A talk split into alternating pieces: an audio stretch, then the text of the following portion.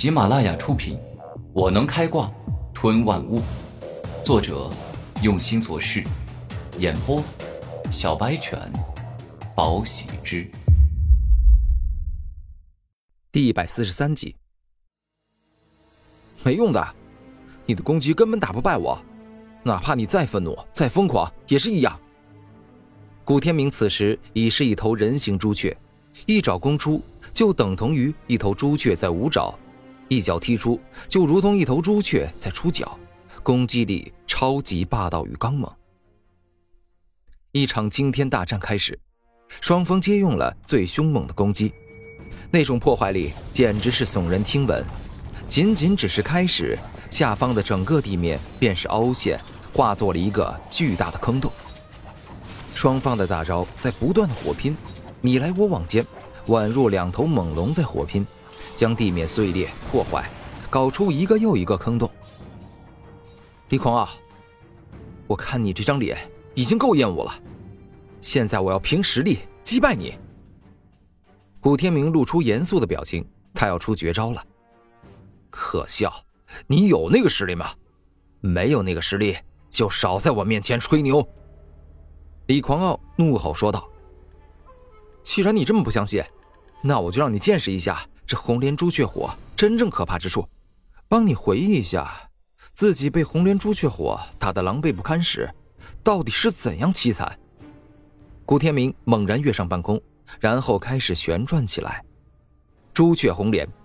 当古天明不断的旋转，整个人开始化作了一朵火莲花，将火莲朱雀火进行凝练压缩，使之变为更加可怕，释放出了火焰真正的奥义。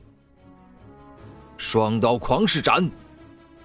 李狂傲发飙，亦是在此时爆发出来最强的力量，将上品灵气、狂刀武魂、小成巅峰刀式这三种力量全部融合，以凶悍蛮横之姿。攻向了古天明。双方这一击简直就是惊天地动鬼神，威力强的恐怖。当李狂傲的双刀狂士斩硬生生的斩在了古天明所画的红莲朱雀时，竟是将古天明的皮肤斩裂，并且撕裂了他一部分的肌肉，使其流出不少鲜血。这也很正常，因为双刀狂士追求的就是瞬间的爆发力。当他击中敌人的那一瞬间。就是威力最强之时，故此能有这般厉害的威力，也仅仅只是在一瞬间，之后就会再而衰，三而竭。古天明所画的红莲朱雀虽然在瞬间威力也很强，但是这招追求的却是持续高强度的伤害，故此红莲朱雀的极致燃烧力现在才真正展现出来。不好，我这两把灵刀居然开始融化了。李狂傲皱眉，感觉到不妙。朱雀红莲持续发力，在不停的旋转间，将李狂傲的两把上品灵刀接近烧融，然后便向着李狂傲的本体而去了。可恶！该死！一瞬间，李狂傲疯狂怒吼，他再次体会到了那种绝望的滋味。朱雀红莲带着势如破竹、无可阻挡的力量轰击到他身上。此时，他感觉自己的身体像豆腐一样脆弱。李狂傲，我不会杀你，这并不是因为我不恨你，而是因为加入你刀界帮之后，我确实也获得了一些好处。你虽然对我有仇，但是也有恩。将李狂傲身体烧伤后，古天明便停止使用朱雀红莲的可怕力量，而此刻，李狂傲的手臂、胸膛接近被严重烧伤。皮肤也早就被烧破，肌肤变黑，发出阵阵的焦香味，看上去十分可怜。李狂傲，你不要想着报复我呀！今天我饶你一命，是最后一次给你活命的机会。若是以后你胆敢找人联手对我进行暗杀偷袭，那么我保证你绝对必死无疑，就算是圣人来了也保不住你的命。古天明伸出手指指着李狂傲的头颅说道。李狂傲见状。